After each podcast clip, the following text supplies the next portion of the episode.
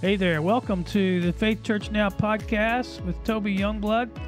Um, I just want to tell you today the message today, the motivation today, the encouragement today is you can do it. You can do it. It all depends on who you depend on. And can I just tell you, I'm learning to depend on the Lord. I can't depend on a lot of things. I can't depend on my own abilities. I can't always depend on people. I can't always depend on the preacher. But I can always depend on the Lord. Always depend on the Lord. The psalmist tells us in Psalm 146 5 that the Lord blesses everyone who trusts him and depends on him. So that means when you can't see a way out, God sees a way in. I'm reminded of what Matthew chapter 11 says in verse 2 and 3, talking about John the Baptist. And John the Baptist was in prison and he heard about a lot of things that the Messiah was doing. And so he sent his disciples to ask Jesus, Are you the Messiah we've been expecting? Or should we be looking for someone else? Now, I don't know about you, it's a little scary to me when Jesus' actions cause you to doubt his authenticity. John thought when Jesus came that he would set up an earthly kingdom. But Jesus was building a kingdom in the hearts of people. John is questioning everything he had ever preached or taught or said or seen or heard. And maybe you can relate to John the Baptist. I know I can. You ever go through something that had you questioning everything you believed? Ever have something not turn out the way you thought it would? You thought it would turn out one way, but it turned out totally a different way than you thought? Some things just don't turn out the way we expect. You ever thought something would turn out one way and it didn't? Thought the marriage would turn out one way and it didn't? Thought your finances would come through and it didn't? Thought you would get that promotion and you didn't? And you thought life was going to work the way you wanted, but it didn't? What about when you feel like God was going to come through for you the way you wanted him to, but he didn't? Supposed to come through for you, but didn't come through the way you wanted. And he didn't answer your prayer the way you wanted it answered. Now, I want you to get this today. I want you to get this principle and this point today. God doesn't always work in the way we expect, but He always keeps His word. Always keeps His word. God said He'd never leave you, He'll never leave you. God said He'd never forsake you, He won't forsake you. God didn't promise that you'd never have any problems or you'd never have any struggles, but He did promise that He'd climb right up in the middle of our mess with us and deliver us. He'll hold your hand through it all. He's he, He's always going to be there. He's always going to come through. You just trust Him. I thought He'd come through a long time ago, but He didn't. I thought He would answer my prayer this way, but He didn't. He answers, but not always the way we thought He would. And sometimes that can cause you and I to doubt God. And that's maybe where some of you are today. You're doubting. You're having a bout with doubt. Been a believer for a long time. Maybe you're the one who's always told people God will come through. But now you're in the situation and He hasn't come through yet. Well, welcome to the party. You're in good company because the Bible's full of great people who had great doubt. We rarely talk about it because we just like talking about the good things and not the other things that are not so great. But Job, he wrote a whole book in the Bible called Job and he went through pain, sorrow, suffering. He had his own problems. And we always focus on that verse in Job that says, Though he slay me, yet I trust him, and I will praise him. Amen. But what about what Job says in Job 14 19? When Job writes, As water wears away the stones and the floods wash away the soil, so you, God, destroy people's hope. He's talking about God. Now, you're probably not going to see any wristbands with that verse on it, are you? I mean, nobody's putting that on a t shirt. God destroys hope. I mean, nobody's going to listen, send their kids home from kids' church for the memory verse of the week, and kids go home and tell your parents, God destroys hope. I mean, talk about the, the powerhouse prophet Jeremiah. He writes in the book of Lamentations, the weeping prophet, it's referred to in Jeremiah 15, 18. Why then does my suffering continue? Why is my wound so incurable? Your help seems as uncertain as a seasonal brook. It's like a spring that's gone dry. Friends, he's talking to God.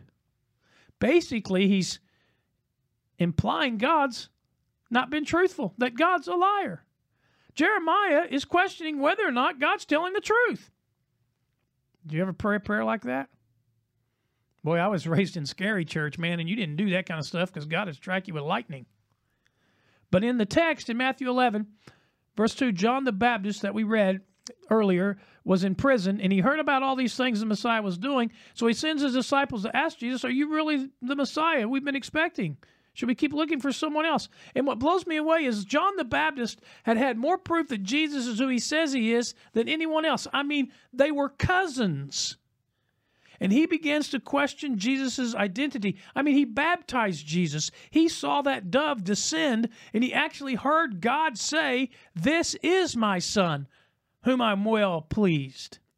God the Father tells him that Jesus is the Messiah, yet we find him questioning Jesus' authenticity. Now, what would make him question? Well, he's in prison. What makes you question God? I mean, for John the Baptist, it was because he was unfairly put in prison. And maybe for you, it's some unfair things that's happened to you that now have you doubting God. God doesn't always work the way we expect, but He always always, always keeps his word. And I want you to realize something that is a great takeaway from this talk today that when we get a prison perspective, it will always cause us to doubt. A negative perspective will cause you to doubt. When it hits you between the eyes, you say, Now, where are you, God? Nothing will cause you to doubt God more than having marriage problems, family problems, kids problems, finance problems, health issues, or just a difficult dilemma in your life. Fear, depression, anxiety, and you wonder where God is in all of this. I don't know where you're at today. I don't know what you're dealing with today. You may think you have so much sin in your life that you you cannot believe that God could ever love you or forgive you. You've been doubting for so long that now you can't believe that God would continue to forgive you. You know, you may say, Well, you don't understand what I've done. You don't understand how long I've been like this. I want you to understand something today um, as we close this podcast. My faith is more important than my failure. Your faith is more important than your failures. And sometimes our failure will overshadow our faith. All of us have sinned. All of us have failed. All of us have made mistakes. You've heard me say more than once on Sunday mornings that we're all jacked up.